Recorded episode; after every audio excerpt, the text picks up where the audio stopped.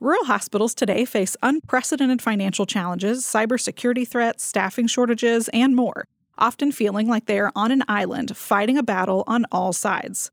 So, how do rural hospitals leverage the support of organizations like the American Hospital Association to continue moving forward? With direct engagement, consistent support, and the strength of AHA's broadly deployed teams. I'm Rachel Lott. And I'm JJ Hodshire. And this is Rural Health Rising.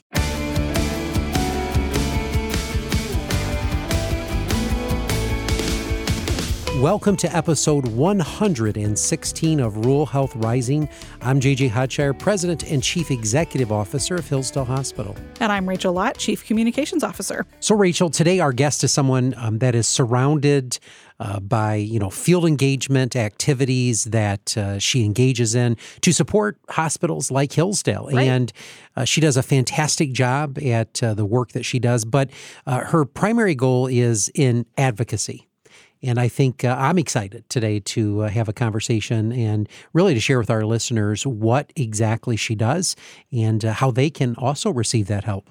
Right, right. There's so many different issues on different fronts facing hospitals today, including rural hospitals. So I'm excited to talk to someone today who really spends a majority of her mm-hmm. time mm-hmm. with her team engaging communities and supporting hospitals directly to meet and mitigate those challenges and risks they're facing. That's right. And they're doing a fantastic job. And our guest today is Jen Porter, Senior Vice President, Field Engagement at the American Hospital Association. And welcome to Rural Health Rising, Jen. Thanks for having me. So, to start, Jen, why don't you just tell us a little bit about yourself, your background, and your work at the American Hospital Association? Well, I tell you what, I am a farm girl from South Dakota who somewhere along the line did not take a linear path to get here but uh, my background i started in healthcare right out of college uh, in the post-acute arena as a nursing home administrator. And oh, wow. Yeah and found myself uh, really loving working with older persons and actually found my start in advocacy work uh, early on at that point um, and spent primarily my time in kansas and Minnesota at that time, but did advocacy at the state level um, there. Um, but eventually found my way into higher education, which then led to association management. So then I worked for the State Hospital Association in South Dakota, um, working with their post acute members, doing advocacy at the federal and state level, and also then just bridged over into the acute care side, working on quality and patient safety that's really sort of the impetus that led me to the American Hospital Association, uh, where I started out as a regional executive with the Region 6 area. And now I lead the field engagement division for the association. So uh, it's uh, been healthcare in and around it for 30 years. Well, that is fantastic. What a journey. Uh, and, and wouldn't you agree, some of the best times that we spend in healthcare around our skilled nursing facilities? Uh, I tell you, the most enjoyment I get is whenever I'm having a bad day, I just walk right over there and uh, not caring for the regulation of skilled nursing facilities, but certainly uh, what we do there and, and the work that we do. So, certainly, you know, your life is embodied in that work uh, originally and uh, now doing something of even greater nobility, and uh, that is advocating. And so, we really appreciate it. So, for our listeners today, those who may not know you, uh, we want to ask you a simple question. We ask this of each of our guests on every podcast that we do, and it's called The Why. Um, we want to know what is your why, Jen Porter? What gets you up out of bed in the morning to do the things that you do and the passion that you give uh, to hospitals like Hillsdale? So, what is your why? Well, that actually is a super easy question for me to answer because it's all about members. That's really what it's about. I mean, I've been in healthcare for 30 years and from being in operations, boots on the ground myself, all the way to the association world, I uh, really am inspired by all of the work that hospitals and, and other healthcare providers do for their communities. And mm-hmm. Um, mm-hmm. The, the healthcare ecosystem really is the heart of many communities. And that's where people come together. It's when they see see us at our worst and at our best uh, when we're yeah. involved in patient care. So that's really what drives me to to get up every day and, and do what I do. So, to get started with our discussion today, can you first explain to us what um, does your team do when you say field engagement? That is what that that's the the division that you're over. What does field engagement mean in this context? What kind of work is your team doing? So, we do a lot of different things, but if I had to boil it down to one sentence, it is recruiting, retaining, and engaging members in the life of the association. And then connected with that, we also liaise with our state hospital associations and our metro and regional hospital associations who are very integral to work at the local, regional, and state level. And we partner with them on a lot of things on advocacy and other other areas. It, to get more in the weeds on it for what I do in field engagement is um, I describe it as two sides of the house. We have our organizational members, which are the hospitals and the health systems that are members of the organization. And then the other side of the house that is under field engagement is um, five of our professional membership groups, which are folks uh, with specific disciplines within hospitals and health systems. Uh, so we have our SHSMD group, which is our strategic communications, marketing, strategy folks. Uh, we have our risk Love management. Them. I'm a member of SHSMD. it's wonderful. Thank you. Uh, we have our risk management group, ASHRM, and that covers a lot of, as you can imagine, enterprise risk management areas. Uh, we have AHE, which is our environmental services group. Uh, we have AHRMM, which is our supply chain management group, and then we have ASHE, wow. which is our facilities and construction group. So oh we so all of that reports under me as well as part of our field engagement efforts. Wow, that's fantastic, and that's a tremendous amount of work. Um, you know, Rachel, I think that uh, you and I both can agree uh, that financially, uh, hospitals across this country uh, are suffering just like we are financially. Right. And Jen, you know, I have a question for you regarding this because Rachel and I live it every day here, boots on the ground. Uh, and for these hospitals, including mine, that are having, you know, the most difficult of times, uh, you know, we're, we're facing issues like record inflation uh, we're dealing with situations of supply chain cost we have never even imagined possible. Vendors transferring cost right to us without us having any say in it. Uh, labor, workforce, uh, the cost of doing work now, uh, which is much higher than it was even pre pandemic. And then, you know, the list goes on and on of things that are really impacting healthcare right now. Um, and so I, I guess my question to you is, these are all the issues that are heavy on my mind, that are heavy on my colleagues' mind. Uh, as I sit through these American, uh, or excuse me, the Michigan Hospital Association meetings, you know, we also have representatives from AHA who come in and they talk about you know some of the collaboration that we're trying to do together so you know from your perspective for our listeners um, what is the aha doing to support hospitals through these most tumultuous times well, you you said it. There was a, a bucket load of items that you mentioned there, JJ, and they weigh heavily on us as well. And I'll say first and foremost, our job is advocacy. And we are very active both on the Hill with members of Congress, but also within the federal agencies. So I'll just give you an example. I'm sure many people are aware of the Pfizer plant that was hit by a tornado last week. Yes. And so we've been in a lot of conversations since that time with the FDA and other agencies to try to work through that issue and make sure that we can understand what the supply chain impact is going to be for the field. And we work collaboratively.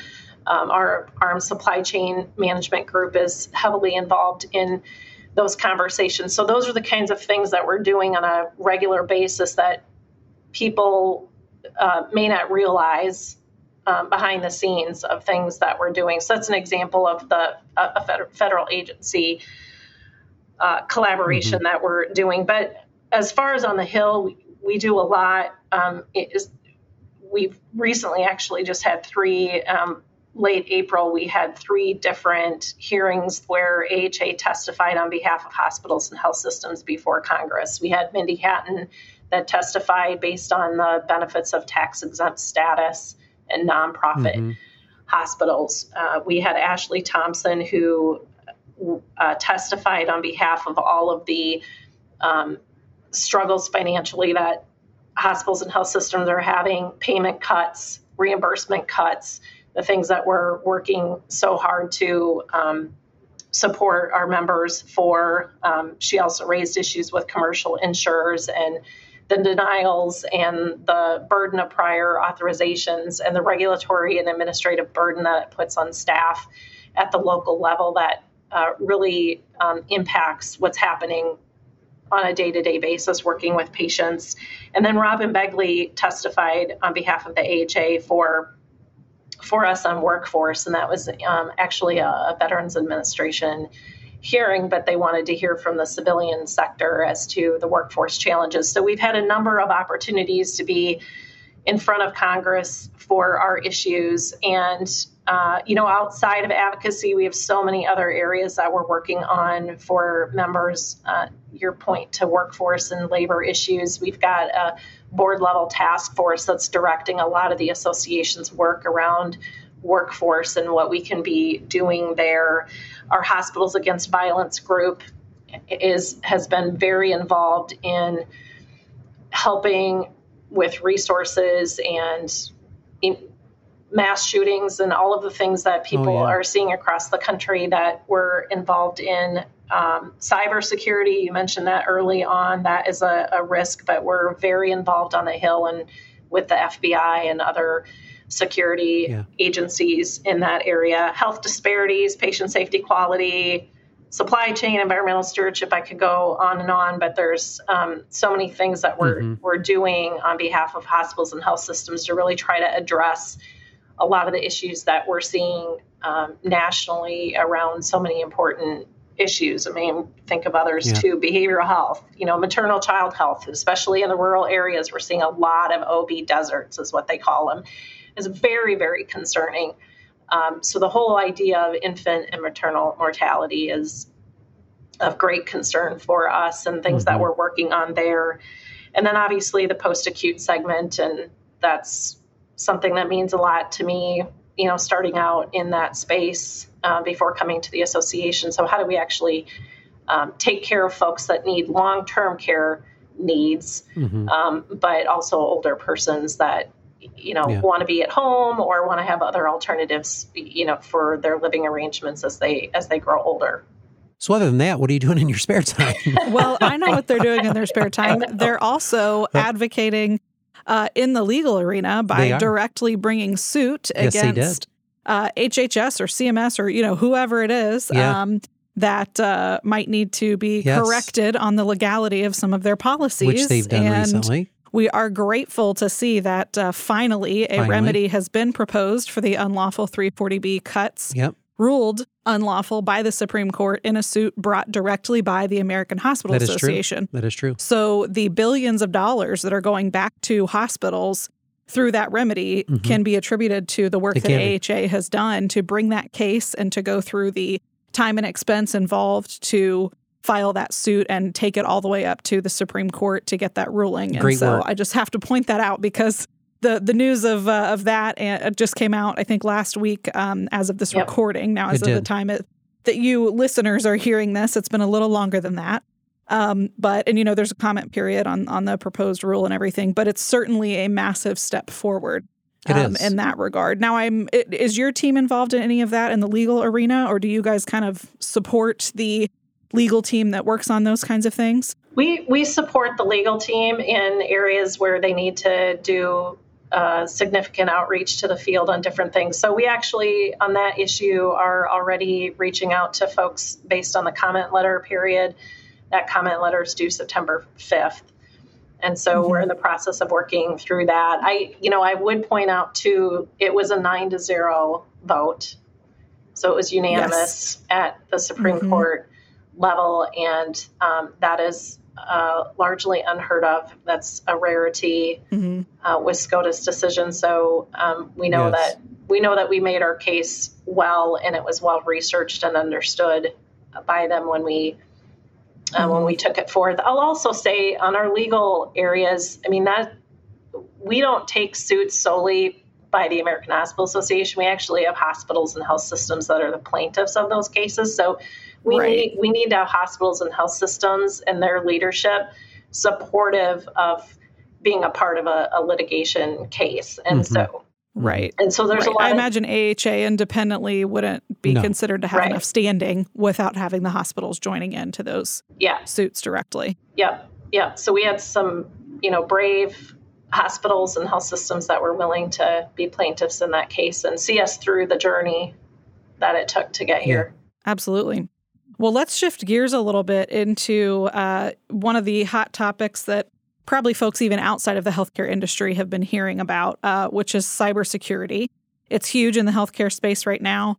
Um, the most recent breach that we have learned of um, is thought to be the largest healthcare related breach to date uh, or on record. So, how does your team support hospitals and health systems in their effort to mitigate cybersecurity threats, but also in the aftermath of a cybersecurity attack, should it be successful? Um, how do you how, how, does your team help support hospitals as they manage that um, and work through the crisis timeframe on those kinds kinds of things? Yeah, so John Riggi is the lead for the AHA on all things cybersecurity and risk, and he worked for the FBI for 30 years in this area. Mm-hmm. So he brings significant subject matter expertise to us, and he's been able to help us uh, collaborate and continue really strong relationships with the security agencies and FBI and others at a national level. And he's also our primary spokesperson on cyber issues with the media. And so you'll often see him uh, on the news or in media reports speaking to those issues. Mm-hmm. But our position on cybersecurity is that it's a patient safety issue.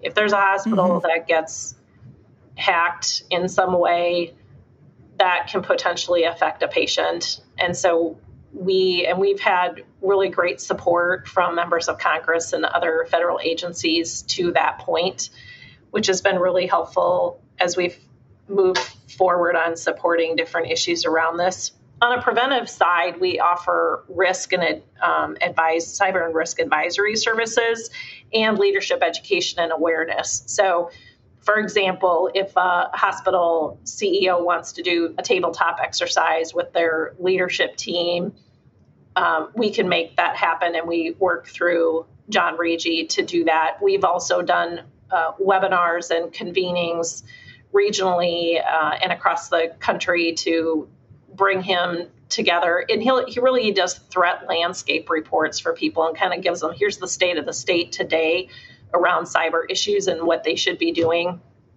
internally uh, to think about how they can strengthen their um, their protection, I guess, and prevention at their local level. From a perspective of you've had an incident, and then how do we help? We actually uh, offer assistance we will get we will get resources john offers himself up as a 24/7 resource and he also does liaison services so if you need a liaison uh, to the FBI or other agencies he's um, offered and and has done that uh, for hospitals and health systems um, through just discussion with the CEO. Obviously, it's a, a sensitive issue when it happens, and so he is at the ready to help uh, when and where people need them. So we definitely um, try to do what we can, uh, depending on what the situation is, um, to be able to be helpful. And sometimes that's along supply chain issues or just like what are what are your current issues, depending on what the incident is, and is there something mm-hmm. we can help with, and and we want to be ready to to do that and be as helpful as we can.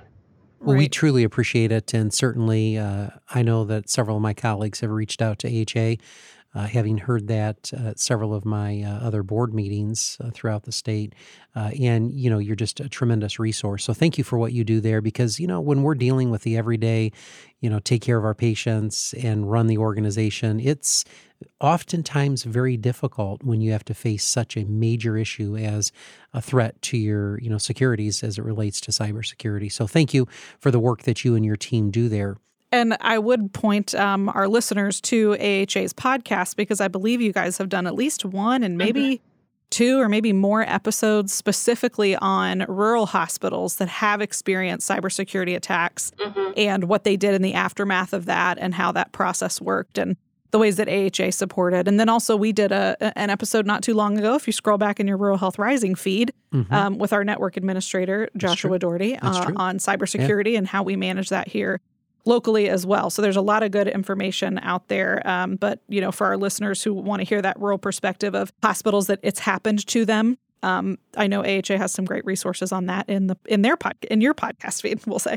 This commercial brought to you by yes, Rachel Lott right. from Rural Health Rising. All right. Well, good job, Rachel. Um, so let me talk about a word that really excites me. Uh, it symbolizes so much about what we do each and every day. And that word is called grassroots. And you hear that word sometimes misused, uh, but you hear it in the political arena, you know, grassroots efforts. You hear it in our efforts here at the hospital. We have to have a grassroots effort, you know, to engage with the patients. And so that's a, it's a very important word, but oftentimes misunderstood. Um, but it is truly, when you think about grassroots advocacy, uh, it is what you, I feel, do very well at the AHA.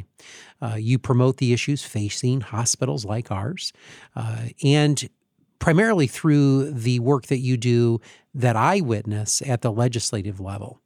Uh, to support. And that's when you think about grassroots, you think about, all right, how are we going to engage our membership? Uh, and what are the common themes, challenges of the membership? And then how can we target that and go after, you know, legislative movements, uh, amendments, whatever it is? And so for those that are listening today, Jen, you know, small rural hospitals, let's say we have CEOs across the country listening. Um, how do rural hospitals engage in this effort of grassroots uh, efforts, grassroots advocacy, um, both during and outside of you know the legislative session? Because it's not just about when Congress is uh, in session or the state legislature. And then I guess take it down to a level of not only just at the federal level, but how should they do it at the local state level. You know, what does that look like? And then if you could talk about what your advice would be to us, and then what can you do to help? My first response to your great summary of grassroots is uh, to say that we are blessed to have really amazing members. Everybody is willing to help wherever they can. I think where we want to meet people where they're at is to their uh, comfort their comfort level and their experience level in doing grassroots because sometimes people uh, haven't done it um, or maybe they're moving to a different state they don't even know the legislator you know and so they're having to pick up and learn all of those things uh, from the beginning. But our members are great. They're they are actively involved in many ways uh, and i'll just kind of name a few that i, I think are uh, pertinent to, to, to raise. Um, the first is when the AHA does Hill staff briefings on the Hill. We actually have a rural person hospital yeah. health system represented yeah. at every single one. We want to yeah. make sh- sure that the rural voice is heard yes. in all of our Hill briefings. And so that is um, always a, a, priority for us. Um, so Hill staff briefings um, and and Hill visits just generally. So anytime we have uh, an opportunity to have members in for a, a, meeting or a conference, we we will make time for Hill visits, and we will help folks get connected with their members of Congress offices to make sure that we can coordinate and help with those visits and get them any of the information, supporting information that they uh, need to have when they're going to be on the Hill. Um, and I think that's similar. You would experience this in Michigan. Um, you know, when you got to do something at the state level, you need to have the right materials, the right um, planning and preparation for those meetings because legislators don't have a lot of time. So you really have to plan and prepare and be articulate on the kinds of things that you want to present to them mm-hmm. and the mm-hmm. issues that you want them to hear about. Um, the other way that our members this is i mean it's, it may not sound like it's grassroots but it, it really is to me and that's providing feedback on payment and other rules to help with comment letters like we we need to have that feedback and those examples in comment letters that go to our yeah. agencies and that's you know a mm-hmm. really easy way for people to dip their toes into you know what they care about and how to get us feedback and help us understand how these issues are going to impact them at a local level So people are really great about that too. We also have advocacy alliances at the AHA, and we have one specifically just for rural members. And so that's a great way for us to really tailor the issues around our rural members and get their feedback and keep them updated on what's happening so that they do have the information that they need to, to circle back with their members of Congress. We also partner with our state associations.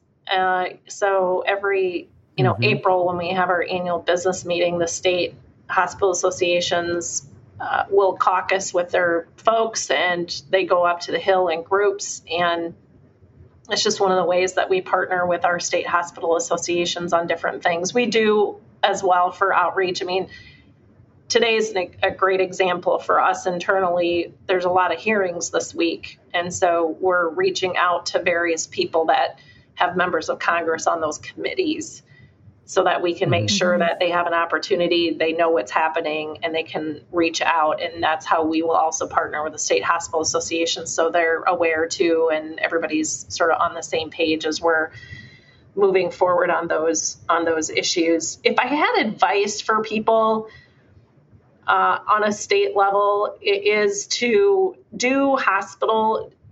Um, try to get your member of Congress and even your state level legislators in your hospital. They need to mm-hmm. see what you're doing. They need to hear from people that are working with patients every day how policy decisions affect their work. And that is very powerful for legislators mm-hmm. to be in that environment, see what you're doing, see how you're taking care of your community, hear the important things that you're doing, how you're changing lives and saving lives, and to help articulate and enforce that you know hospitals are 24 7 we don't ever mm-hmm. close down right. and we're available sure. for anybody at any time and so it's really important that we remind them and that they see that happening and i think the other thing which is a really simple simple thing and that's thank yous you know, when you do have an opportunity to engage with a legislator, um, send them a thank you note. You know, yeah. let them know that it mattered and that you would have them back. And I think, mm-hmm. JJ, to your point of like in session, out of session, when they're out of session is the best time to get them in your hospital it because is. they're not yeah. in Washington or they're not in your state capital working on state legislative mm-hmm. issues. So just kind of keeping mm-hmm those conversations going and offer yourself up as a resource for them, um, especially those that that are elected that don't have a background in healthcare. Health, healthcare is just a very um, complex ecosystem, and it can be difficult for those of us that are in and around it to maneuver through it. So for mm-hmm. you know a, a layperson to really have no experience, it can be quite um, a process. And so, you know, helping them understand all of that is is crucial. Mm-hmm. Mm-hmm. Right. And then That's that way, when they go back to Washington and these issues come up, hopefully they can picture what really is being talked about and what's really being discussed because mm-hmm. they've been in your hospital, they've seen it, they can. It, it will feel, hopefully, it will feel more real to them right. and less conceptual or abstract because they have yep. been to your hospital and seen the patients and seen the people and walked past the admitting desk and been upstairs to the behavioral health unit and you know those yep. those right. kinds of things right. um, that are so important. So, Jen, what would you say that you and you or maybe members of your team are most excited about right now um, that you're actively engaged in, and how can hospitals make sure that they benefit from those services you provide? Well, I'm going to raise a couple of projects that we're we're doing that are uh, just kind of hot off the presses that are in our actual professional membership groups. We just launched a revamped uh, what program, what we're calling Heal Quest, and it's uh, designed to help teams look at their environmental stewardship and how they can actually become more environmentally friendly and cut costs. You know, so how can we actually cut energy costs and save our mm-hmm. hospitals mm-hmm. some money?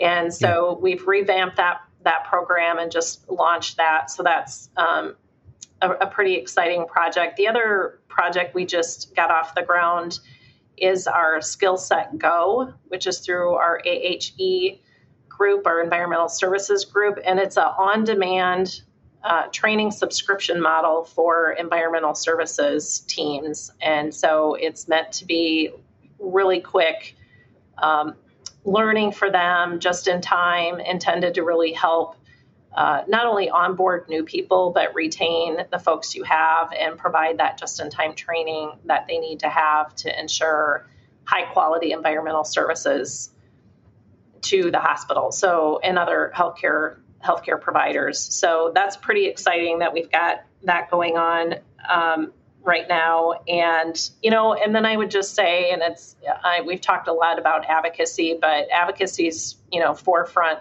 for everything that we're doing. And there's a lot going on right now on the Hill um, with payment related issues for hospitals. And so it's really, um, you know, it's a lot of uh, exciting work. Uh, it's hard work. It's uh, work that you have to be persistent on, and it, it takes a lot of time. And so you're sometimes feel like you're slogging through. Um, it takes a lot of time, but you know, we think we're you know making the right steps forward and that's what we just need to keep doing for hospitals and we need our hospitals to, to help us tell that story well let's talk uh, just real briefly and this uh, believe it or not the time is upon us here and we're going to have to close out but for those listening today who may say you know what i really like the efforts that jen has been talking about and put forth um, not all the hospitals in america uh, have signed up with AHA. And so, my question to you, or maybe give you this platform, talk a little bit about how they can become a member hospital.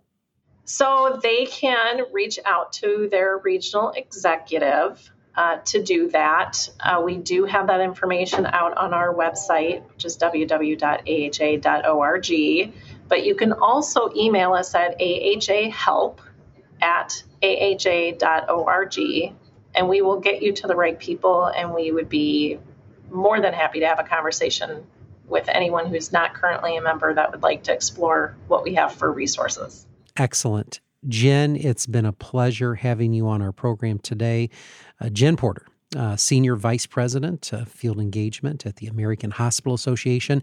Obviously, in the few minutes that you have been with us, you have talked about a tremendous amount of efforts uh, that you have put forth on behalf of hospitals like Hillsdale and on behalf of Hillsdale Hospital, on behalf of the Michigan Hospital Association. I can say that as a member, uh, and the many folks that represent rural health. Thank you uh, for your contribution and for your advocacy at the grassroots level uh, to take issues that are impacting us each and every day, specific many times just to us, uh, and elevating those at the national level. Uh, and for your voice in many areas, we are greatly appreciative of your hard work. So thank you for the work that you do, and thank you for joining us today on Rural Health Rising. Thank you, JJ. Thank you, Rachel. And before we close, we love to do a segment with each of our guests. Uh, and it's really about rule. And maybe you don't have a lot of experience uh, in rural America, but uh, if if you're from the area of rural, you pretty much have a lot of experience and a lot of talking points that you can highlight about the experience of rural. So we want to know, and maybe it's when you visited a site, maybe it's that you've had it, your own personal experience. Um, maybe there's been a time in your life where you had a chance to uh, be part of a rural experience. But we want to know what is one of your most memorable rural experiences that you can share with us today?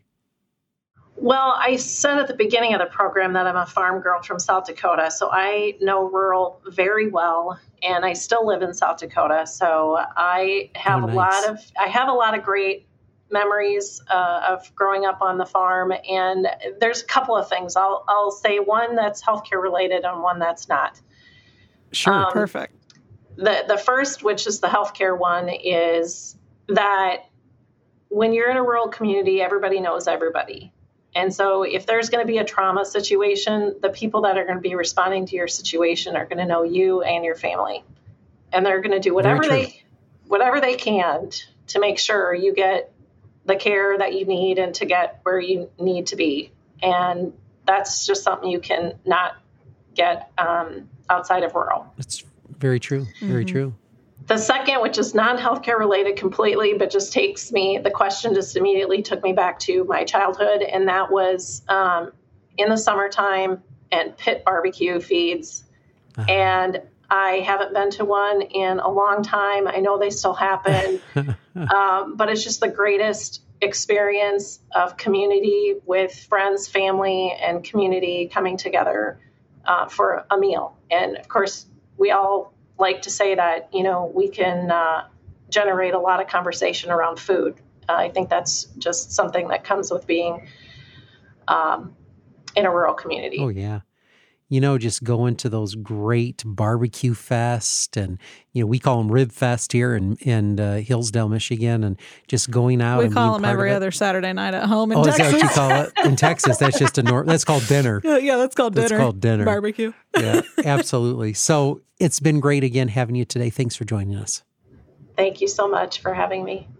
Next time on Rural Health Rising, we'll have another great conversation with another great guest, so be sure to tune in. And with that, don't forget to subscribe wherever you get your podcasts. And if you like what you hear, leave us a five star review on Apple Podcasts and tell others why they should listen too. Your feedback helps more listeners find Rural Health Rising. And you can now find us on Twitter. I'm at Hillsdale CEO JJ. Rachel is at Rural Health Rach. And you can also follow the podcast at Rural Health Pod. Until next time, stay safe, stay healthy, and stay strong. Rural Health Rising is a production of Hillsdale Hospital in Hillsdale, Michigan, and a proud member of the Health Podcast Network. Hosted by JJ Hodshire and Rachel Lott. Audio engineering and original music by Kenji Ulmer. For more episodes, interviews, and more information, visit ruralhealthrising.com.